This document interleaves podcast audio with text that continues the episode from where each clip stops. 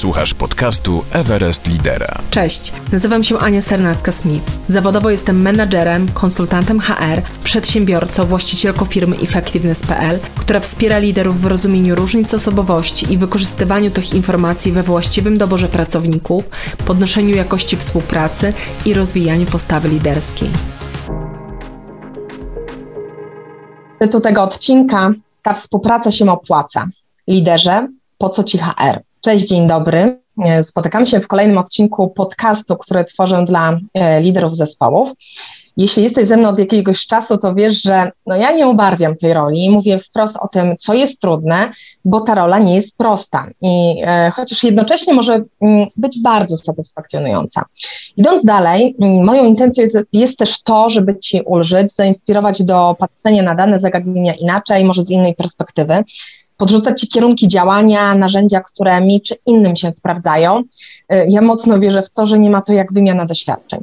I dziś zapraszam Cię do tego, aby zatrzymać się nad rolą HR w Twojej liderskiej drodze, w rozwoju Twojego zespołu czy firmy, nad tym, jakiego wsparcia możesz oczekiwać od HR, a uwaga, a jakiego nie jakie problemy zdejmie ci z głowy, a uwaga, jakie niekoniecznie. Bardzo mi zależy na tym, żeby uporządkować informacje, ale też oczekiwania obu stron. I cieszę się, że właśnie o tym temacie będę rozmawiać dzisiaj z praktykiem biznesu, e, bo moim gościem jest Katarzyna Bucka. Cześć Kasiu. Cześć Aniu. Kasiu, dziękuję Ci za, za, za przyjęcie zaproszenia. Bardzo mi zależało na tej rozmowie, e, bo przyglądam się Tobie też, jak e, prowadzisz zespół HR, jakie praktyki wprowadzacie, jak Wasza firma, w którym kierunku idzie. No ale zanim o tym będziemy mówić, to Ciebie poproszę o to, żebyś powiedziała nam, kim jesteś zawodowo, na czym polega Twoja rola. To ja może zacznę od e, podziękowania, Aniu, za to, że mnie zaprosiłaś do tego podcastu. Przyznam szczerze, że poznałam Cię e, kilka dobrych lat temu w samolocie, jak czytałam Twoją książkę. I przyznam szczerze, że wtedy nawet e, nie śniłam o tym, że będę rozmawiać osobiście z Anią Sarnacką-Smith. Także bardzo Ci dziękuję za, za to zaproszenie. Kim ja jestem?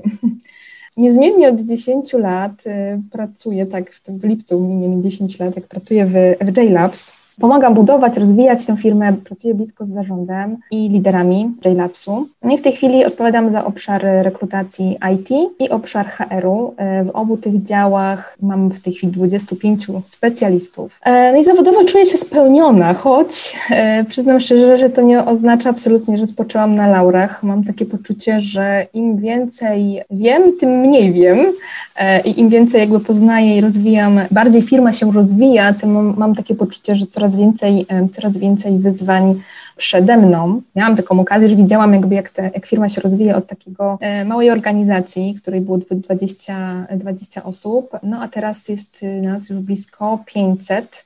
Staliśmy się dużą, e, dużą silną marką. E, no i tutaj każdego dnia coraz to nowe, coraz to nowe wyzwania. Także jestem spełniona, ale cały czas głodna tego, co dalej. Także tak bym to Kasia, ale dziękuję Ci, że powiedziałaś o tych wyzwaniach, bo mi też bardzo zależy, żebyśmy dzisiaj e, bardzo szczerze rozmawiały mm. o mhm. tym, jak liderzy i dział HR może ze sobą współpracować, ale żebyśmy też e, bardzo wprost nazywały, co może być wyzwanie, jaką wartość sobie dajemy, ale co też może być w tej współpracy trudne.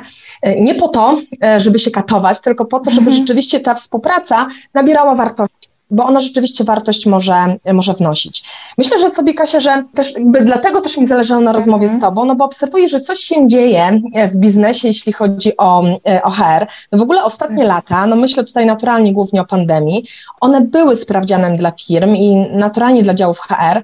Były dla mnie też z mojej perspektywy taką okazją do udowodnienia swojego strategicznego znaczenia dla biznesu. Zaraz Cię o to mhm. e, dopytam, co Ty o tym myślisz, ale jak wspomniałam, widzę, że coś się dzieje, jakby jakaś taka potrzeba w firmach właśnie włączania y, działów HR, dlatego że y, trafiłam nawet na takie badanie, które mówiło, że miesięczna liczba ofert skierowanych do HR-owców w 2022 roku mhm. wzrosła blisko dwukrotnie w porównaniu do 2021 roku. Czyli jakby biznes mhm. mówi, potrzebujemy HR. specjalistów. Tak. tak. No więc Kasia, mm, wracając do mojego pytania, czy pozycja HR-u w Waszej firmie nabrała na znaczeniu? Czy w tej kwestii coś się zmieniło? Tak, jeśli chodzi o nasz, nasz HR, to ja mam takie poczucie, że my zawsze mieliśmy silną pozycję w firmie, a to wynikało z tego, że mamy bardzo mądry zarząd, który jest świadomy tego, że firmę budują ludzie. No, HR jest od ludzi, jakby nie było. E, więc jakby myślę, że mieliśmy zawsze silną pozycję w firmie, natomiast pandemia na pewno tutaj to umocniła, bo byliśmy chyba jednym z pierwszych działów, do których zarząd zwrócił się właśnie o, o pomoc, o rozmowę, tak, w ustaleniu takich działań związanych z, z tą sytuacją kryzysową, w jakiej byliśmy w marcu 2020 ustaleniu strategii e, komunikacji, jakichś konkretnych, e, konkretnych właśnie działań. Także myślę, że pandemia i ta sytuacja, którą mieliśmy na świecie, umocniła nasz HR e, i też zauważam to na rynku, tak jak tutaj też zauważyłaś, wzrosły, wzrosła liczba ofert pracy w HR-ze. Mm, ja też ostatnio napotkałam na takie badania Instytutu ICANN Research i oni od już jakiegoś czasu pochylają się nad rolą HR i pokazują badają jakby jak ten dział personalny wpływa na budowanie przewagi konkurencyjnej. E, i oni w tych badaniach pokazują, że w 2013 roku 70% e, badanych e, liderów dużych firm i korporacji głównie twierdziło, że HR pomaga budować tę przewagę konkurencyjną, a w 2020 wzrosło to do 95, więc jakby myślę, że tutaj to też pokazuje, że ta rola HR-u jest y, strategiczna i jest potrzebna każdej organizacji, niezależnie od wielkości. Wiadomo, że tutaj wielkość organizacji wpływa na to, jak ten dział faktycznie y, wygląda, jakie ma cele, jakie ma zadania i, i będzie się on, on różnił od, od, siebie. A jak Kasia, to co powiedziałaś, przełożymy nawet na, na rzeczywistość, czyli na to, co mhm. się dzieje w organizacji, to jaką taką konkretną wartość z Twojej perspektywy dla organizacji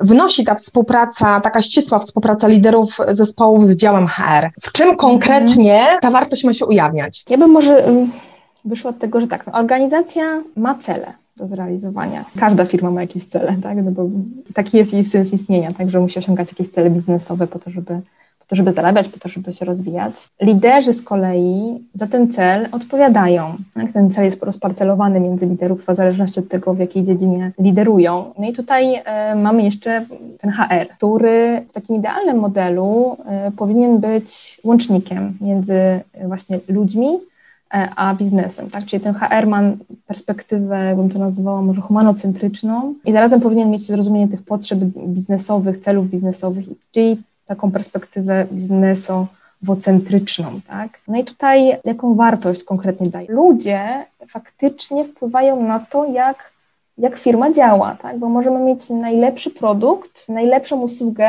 ale jeżeli ludzie nie są odpowiednio dobrani, zrekrutowani, nie czują jakby wartości, kultury firmy, no to firma nie, nie, nie będzie realizować tych celów, tak? Firma nie, nie osiągnie tego, czego co chce, co chce osiągnąć. Także przede wszystkim wyszłabym od tego, że dobry i sprawny HR to właśnie jest taki łącznik między, między ludźmi, czyli ma takie zrozumienie potrzeb ludzi, wie zwykle, tutaj nie odważę się generalizować, że wszyscy, ale osoby pracujące w HR mają dość wysokie kompetencje miękkie, płynnie gdzieś tam poruszają się w świecie relacji społecznych, czy też komunikacji, zatem jakby powinni w stanie y, rozumieć potrzeby ludzi, ich lęki, obawy, problemy, móc to y, diagnozować. Ja mówię tutaj o takim HR-ze, który ma wdrożony model HR Business Partneringu, tak, bo tutaj wszystko zależy od tego, jak, jak, jak, jaki HR ma dana firma, tak, nie chcę tutaj absolutnie nikomu umniejszać, mm, bo czasami ten HR sprowadza się do takiego Uber sekretariatu, który po prostu wykonuje sobie e, rzeczy operacyjne, na które nikt inny nie ma ochoty. Tak? Ja tutaj e, mówię o HR Business Partneringu, gdzie faktycznie te kompetencje HR-owca są na wysokim poziomie i on jest w stanie być partnerem. Tak? Zna dobrze cele firmowe, zna dobrze strategię firmy, ma wiedzę o zarządzaniu, bo HR Business Partner taką wiedzę powinien mieć e, i dzięki temu jest w stanie diagnozować problemy, proponować rozwiązania, no i wspierać tego lidera w tej trudnej roli, tak jak też powiedziałaś na początku, którą jest zarządzanie, którą jest przewodzenie ludziom. Mm, także ja sobie nie wyobrażam, że HR tak żyje totalnie w oderwaniu od, od firmy, od jej celów, nie może być sam, sam dla siebie, bo wtedy wtedy robi się karykatura HR-u. Także to, to myślę jest, jest bardzo, bardzo ważne, czyli przede wszystkim ten lider powinien z HR-owcem na takim partnerskim poziomie pracować. No to się nie zadzieje, jeśli nie mamy y, ściśle określonych jakby celów, tak? Tak, żeby y, HR Business Partner był w stanie popatrzeć na tą strefę ludzką, tak? I tak, y, taki sposób pomagać i doradzać temu liderowi, no aby te cele właśnie zrealizować. No bo... Kasia, ja myślę, że dotknęłaś um, Ja się cieszę właśnie, że w tym kierunku poprowadziłaś swoją wypowiedź, bo mhm. wiesz, ty jesteś wewnątrz organizacji. Ja przysłuchuję się różnym firmom i właśnie mhm. myślę, że tutaj jest jakby przyczynek do tego, że chciałam, żeby taki odcinek w tym podcaście zadział się, tak? Że, mm -hmm. Bo e, często myśli, mylimy to, tak mówię teraz znowu generalizując, mm -hmm. od czego jest HR. To, co ja sobie biorę z tego, co bardzo po, powiedziałaś, sobie bardzo mocno biorę, to to, że w tym wszystkim chodzi o cel. Mhm. Więc to nie jest mhm. tak, że HR nam służy temu, żeby zorganizować jakieś szkolenie, bo na przykład mhm. jakieś zaangażowanie zespołu spada, czy no właśnie zrzucić jakieś niewygodne obowiązki, ale w tym wszystkim chodzi o realizację celu. I nie bez powodu też Ciebie, Kasia, zaprosiłam, no bo mhm. jakby w ten sposób, jakby też e, słuchając Cię, czy obserwując to, jak działacie, że słyszę, jak bardzo mocno stawiacie na ten cel, na tego człowieka, który ten cel ma wspierać. To nie znaczy, że jest idealnie zawsze, tak? No bo nie ma takich sytuacji, tylko my mamy, mamy wspierać. To, to dziś nawet odpowiedziałaś na moje ostatnie pytanie, tak się uśmiechałam słuchając Ciebie, bo, no bo właśnie y, no HR nie jest od tego, no od czego Kasia nie jest? No nie jest od robienia za lidera przede wszystkim, tak? No każdy, każdy ma swój zakres odpowiedzialności i w tym zakresie odpowiedzialności powinien y, swoją pracę wykonywać. Przede wszystkim e, HR nie jest od wykonywania pracy za lidera. No już mówiąc na przykładach, HR nie podejmie decyzji o zatrudnieniu. On doradzi, czy ta osoba będzie się odnajdywać w naszej organizacji, czy ona do nas pasuje, czy ona e, ma te postawy, które, e, które są przez naszą firmę wspierane, które są dla nas ważne, czy ona doznaje nasze wartości. Natomiast samej decyzji za lidera nie podejmie. Choć czasami zdarza się tak, że liderzy boją się tę decyzję podjąć, tak? więc y, zrzucają to y, na, y, na HR. No tak się nie da. Tak samo no, HR nie poprowadzi spotkania feedbackowego dla pracownika, tak? natomiast może temu liderowi doradzić, w jaki sposób ma tą rozmowę poprowadzić, ponieważ no, ten HR stoi jakby z boku. Tak? On nie jest uwikłany w, w relacje między lidera a pracownika, jest w stanie tak całkiem obiektywnie e, spojrzeć na daną sytuację i pomóc, pomóc przy prowadzeniu takiej rozmowy z tymże pracownikiem. No i na koniec smutna sytuacja, ale, ale zdarza, zdarzają się też takie, no HR nie zwolni za lidera, będzie obok, ale nie zrobi tego. A wiesz, Kasia, jak ja często obserwuję, że tego się oczekuje od HR-u, tak, tak, tak. No to tam zwolnijcie, nie? No nie, no to, znaczy u nas tak akurat tak to nie działa, ale wiem, że w wielu, w wielu firmach e, to tak się odbywa, że ten, ten niewygodny moment, e, trudna decyzja chyba dla lidera jest jednym z najbardziej stresujących momentów e, w pracy, gdzie musi porozmawiać z człowiekiem i powiedzieć mu, że niestety musimy się rozstać, no to jest, jest na, ten, na tego harowca biednego, który ma iść i porozmawiać. No nie, no tutaj na pewno tak nie powinno, y, nie powinno być. Także przede wszystkim myślę, że no HR jest od, ja mówię o tym HR-ze takim, takim modelu HR business partneringu, tak, bo, mm, bo są różne, różne modele HR-u, tak, czyli, czyli osoby, które po prostu są specjalistami, y, robią employer branding, to bardzo, w każdej firmie bardzo różnie wygląda.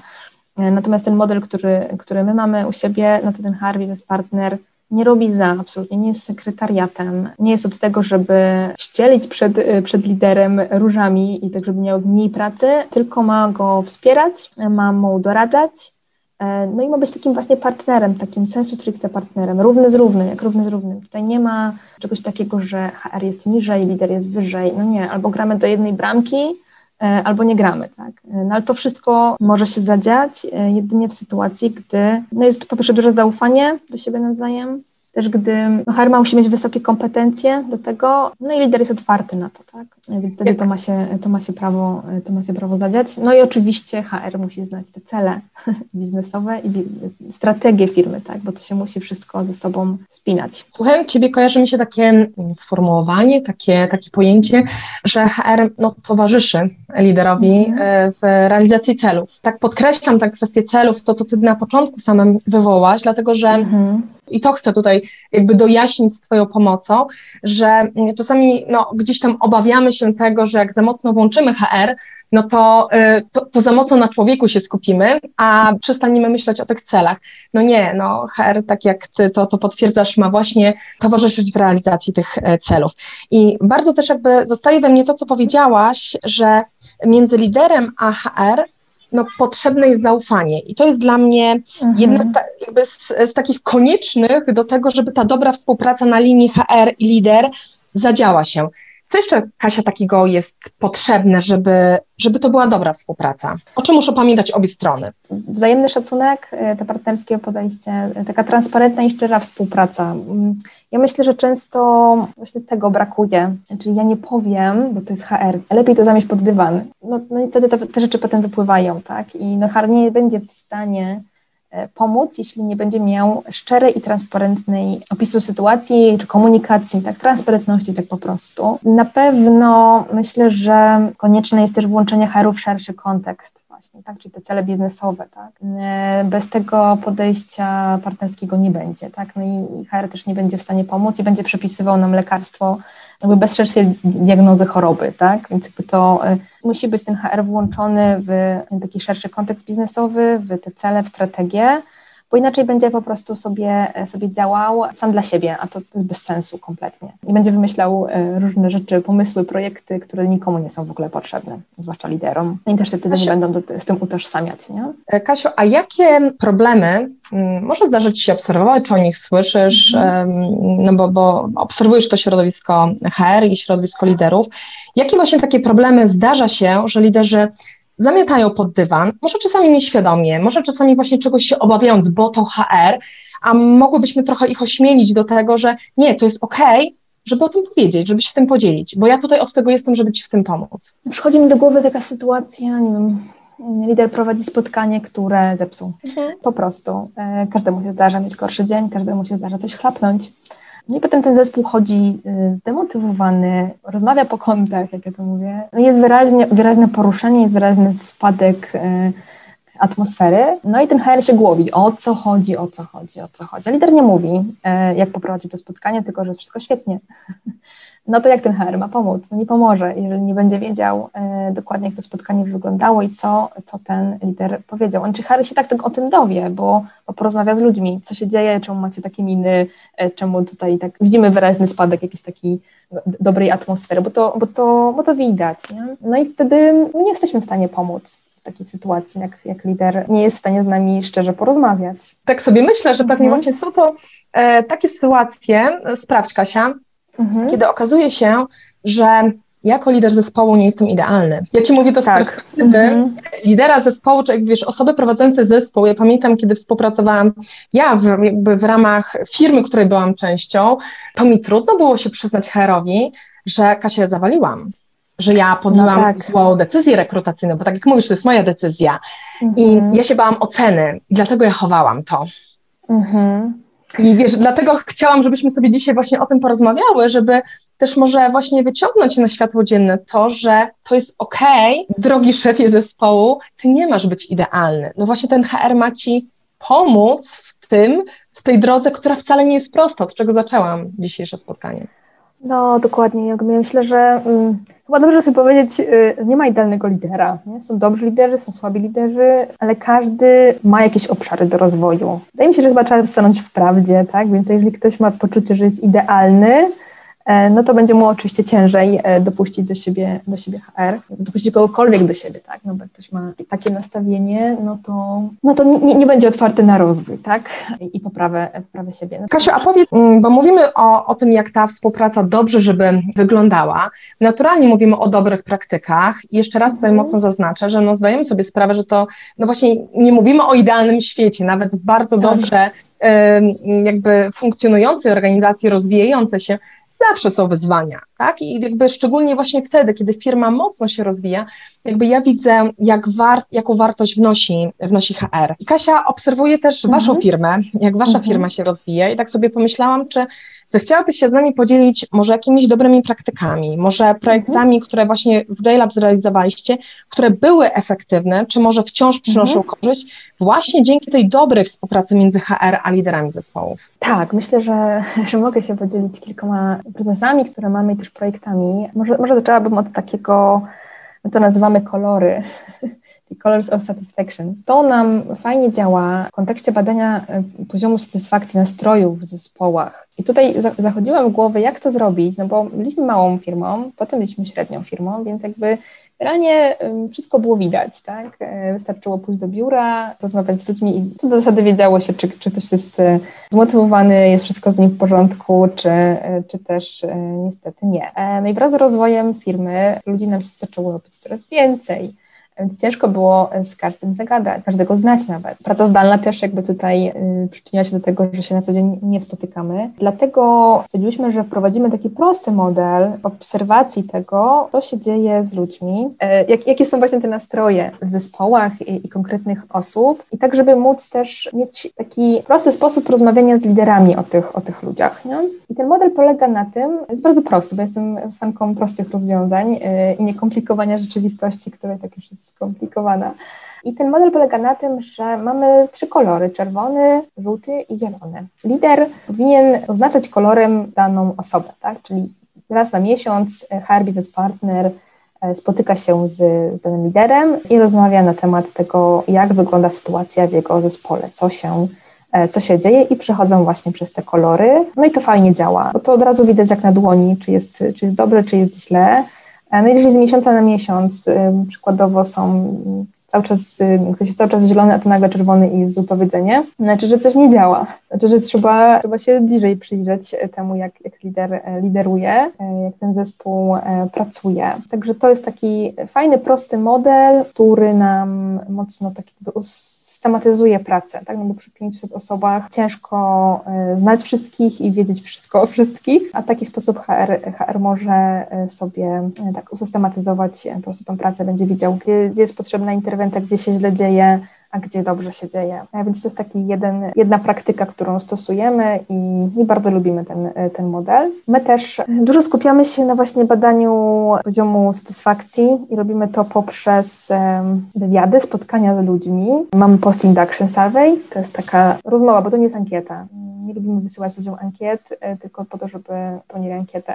Rozmawiamy z ludźmi i nasz, nasi Harvey partnerzy umawiają się na spotkanie po takim okresie trzech miesięcy z danym pracownikiem i po prostu pytają go, jak mu jest, czy te oczekiwania się spełniły po tym, co było na rekrutacji, mm, jak mu się podoba, co ewentualnie by poprawił, jak ten onboarding, cały proces onboardingu przebiegał, czy on jest, czy, czy on się czuje wdrożony, czuje się zaopiekowany. E, mamy też exit interview oczywiście i to też nie jest ankieta, jest to spotkanie, które czasami trwa godzinę, czasem półtorej, czasem krócej, zależnie od tego, jak, ile kto chce nam powiedzieć. No i tutaj też jakby podpytujemy o to, jak, e, no jak przebiegała współpraca, czy może się podzielić z jakimiś takimi właśnie wnioskami, e, obiekcjami, tym, co było dobre, tym, co było złe. Oczywiście to wszystko jest anonimowe, anonimowe pod tym kątem, że nie przekazujemy tych wyników dalej, natomiast agregujemy to wszystko w, w takie raporty, tak żeby móc z tym coś zrobić, no bo rozmawianie dla, dla samego rozmawiania i chowania, chowania sobie notatek do szuflady nic będzie wnosiło, tak, a nam zależy na tym, żeby poprawiać, y, jeśli jest coś, coś co, co wymaga poprawy, no ale też cieszyć się z tego, co działa dobrze, bo to też jakby buduje i wzmacnia lidera i zarząd i, i, i nas jako HR. Więc jakby po takich wywiadach przygotowujemy kwartalnie raporty.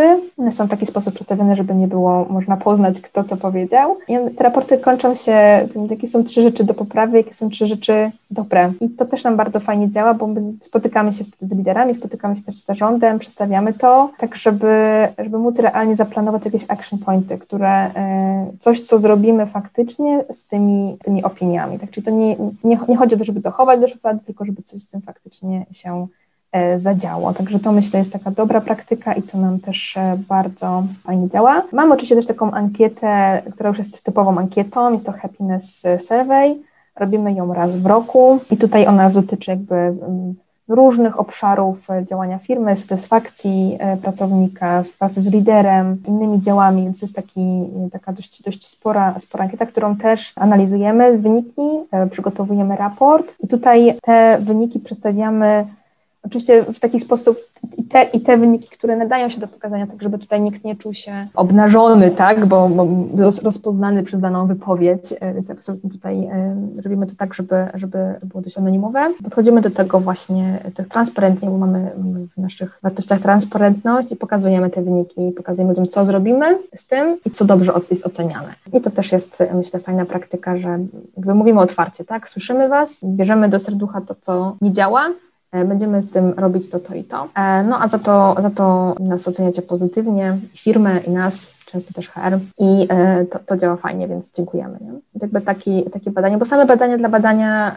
no nic nie wnosi, więc jakby staramy się zawsze wyciągać z tego wnioski, pokazywać i planować action pointy. To badanie też nam służy do planowania kolejnego roku, no bo często są to takie obszary, które wymagają jakichś szerszych działań, nie są, nie są to rzeczy, które da się załatwić w tydzień, natomiast to też nam wpływa na to, jakie projekty w danym roku kolejnym roku e, będziemy, e, będziemy robić, na czym się po prostu mocniej będziemy musieli e, skupić. Także to są takie rzeczy. Myślę, że tutaj też takim fajnym projektem, który zrobiliśmy, no to było wdrożenie diska właśnie do rekrutacji do naszego zespołu back-office'owego. Prowadzenie tej, tej ankiety, nie ankiety, tylko badania, przepraszam, pomogło nam jakby lepiej, lepiej zrozumieć danego kandydata, jego sposób myślenia, sposób działania. Mieliśmy też warsztaty zespołowe razem z konkretnie liderami, którzy poznali swoje zespoły i dzięki temu kolejni kandydaci są rozważani w kontekście całego zespołu, tak jak oni się wpiszą w zespół i jak będą, jak będą w nim e, funkcjonować, więc myślę, że to było, to było też bardzo, bardzo ważny i cenny projekt i tutaj też e, liderzy byli mocno zaangażowani w ten temat i do tej pory, jeżeli mamy jakiegoś kandydata, a to podeślij diska, chcę zobaczyć diska, jak wygląda disk e, te, tego kandydata, więc jakby nie podejmujemy decyzji na podstawie samego y, badania. To jest taki jeden element, puzzle, który nam mówi więcej o danej osobie. Mm, ja Także tutaj tak to wygląda. Podzielę się, skomentuję. No właśnie nawet jak e, czasami jeszcze wspieramy wasz zespół w analizie mhm. list D3, no to właśnie to, co ja zauważyłam, wyłapałam i wiedzą u was jest mocnego, jak bardzo zwracacie uwagę na to, no a właśnie w tym nam narzędzie pomoże, żeby zobaczyć, jak bardzo też ta osoba wpisze się właśnie w kulturę organizacji. Nie? Tak. To ma być właśnie znowu narzędziem wspierającym. Kasiu, ja wyłapuję z tego, co, co mówisz, um, taką rzecz, że właśnie w momencie, w którym wasza firma, czy, czy już o, od tego dłuższego czasu, jak tak szybko się rozwijacie, że działania, o których wspomniałaś, jako działania skuteczne, to i tak, Kasia, są działania, gdzie nie automatyzujecie. Są to, są to działania, gdzie mimo wszystko znajdujecie czas i inwestujecie w bezpośredni kontakt z człowiekiem. Tak, I to jest bardzo ważne. To to sobie mocno, mocno wybrzmiało, bo właśnie słuchając Cię patrzyłam, czy w kolejnym tym projekcie znowu to będzie. Mhm. i znowu to było, tak, że i, i, I, za to Ci dziękuję, bo myślę, że właśnie to jest mocne, że, że jest taki trend, wiesz, automatyzacji i teraz właśnie też w HR-ze, nie? Co możemy zautomatyzować, no ale to pokazuje, że myśląc o skuteczności tej współpracy, e, tego kontaktu bezpośredniego, nic nam nie zostało nie zastąpi, za to Ci dziękuję. Kasiu, na koniec e, ja zawsze pytam o to, co dalej, to znaczy, co na tym Everestie lidera, czyli ja sobie tak metaforycznie myślę o takiej górze, z której widać e, kolejne szczyty, kolejne możliwości. Co Ty, Kasia, chciałabyś jeszcze w ramach HR zrealizować e, czy osiągnąć? Ja myślę, że takim dużym wyzwaniem, nie tylko u nas, ale w wielu firmach, to jest powrót do nowej rzeczywistości, czyli no, modele pracy.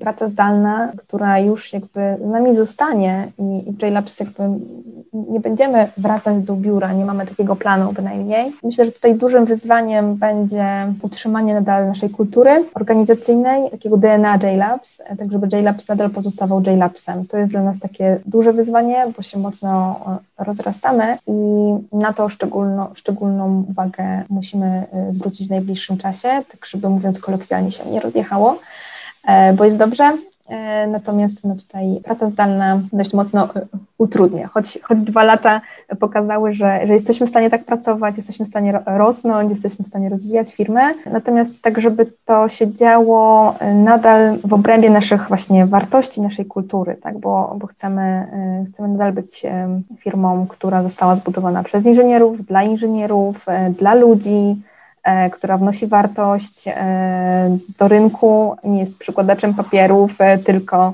tylko faktycznie daje, e, daje wartości dla, i dla naszych inżynierów, i dla naszych klientów. To myślę, że będzie takie dość, dość duże wyzwanie. My cały czas nad tym już pracujemy, opracowałyśmy modele pracy, e, bo mamy i pracę zdalną, i pracę hybrydową. Ci, co, kto bardzo lubią pracować w biurze, mają taką możliwość, więc to było też, też duże wyzwanie. To się tak chyba wydaje, że a, no przecież to opracować zasady pracy zdalnej. Co to, co to za problem? No pracujemy o tej i o tej w takich godzinach i każdy musi mieć internet. Natomiast to tak nie wygląda, wiąże się z tym masa różnych, e, różnych niuansów, tematów pobocznych. To mamy ze sobą, natomiast teraz chciałbyśmy się e, skupić na tym, żeby nadal utrzymać naszą kulturę. W ogóle misją HR-u, naszą misją, mamy misję zespołu, i brzmi ona, dział HR-u ma działać tak, aby JLabs pozostał nadal JLabsem właśnie, więc jakby to, to jest nasza misja i myślę, że tutaj nad tym będziemy właśnie faktycznie teraz mocniej pracować. E, no i taki jeden projekt, który rozpoczynamy, to jest właśnie Hiring for Attitude, który będzie miał wpływ e, zarówno na zatrudnianie osób, nie tylko e, bazując na kompetencjach twardych, ale przede wszystkim na tym, jakie ktoś ma postawy, jakie wartości e, wyznaje. No i też to będzie miało oczywiście odzwierciedlenie w pracy już z osobami zatrudnionymi, tak aby te wartości nasze pielęgnować, no i właśnie, żeby JLabs pozostawał JLabsem, czyli taką firmą, w której człowiek zawsze ma pierwsze miejsce. Kasiu, ja bardzo tego i całemu waszemu zespołowi życzę, żeby JLabs pozostał JLabsem. A dzisiaj bardzo Ci dziękuję za to, że znalazłeś czas tym pędzie zadań, y, których wiem, że masz pod sobą wiele, że znalazłeś czas, żebyśmy się spotkały i mogłaś się z nami podzielić przykładami, y, no właśnie przykładami praktyka biznesu, bo na tym mi bardzo zależało. Bardzo Ci dziękuję. Dziękuję Ci bardzo, Aniu, za zaproszenie.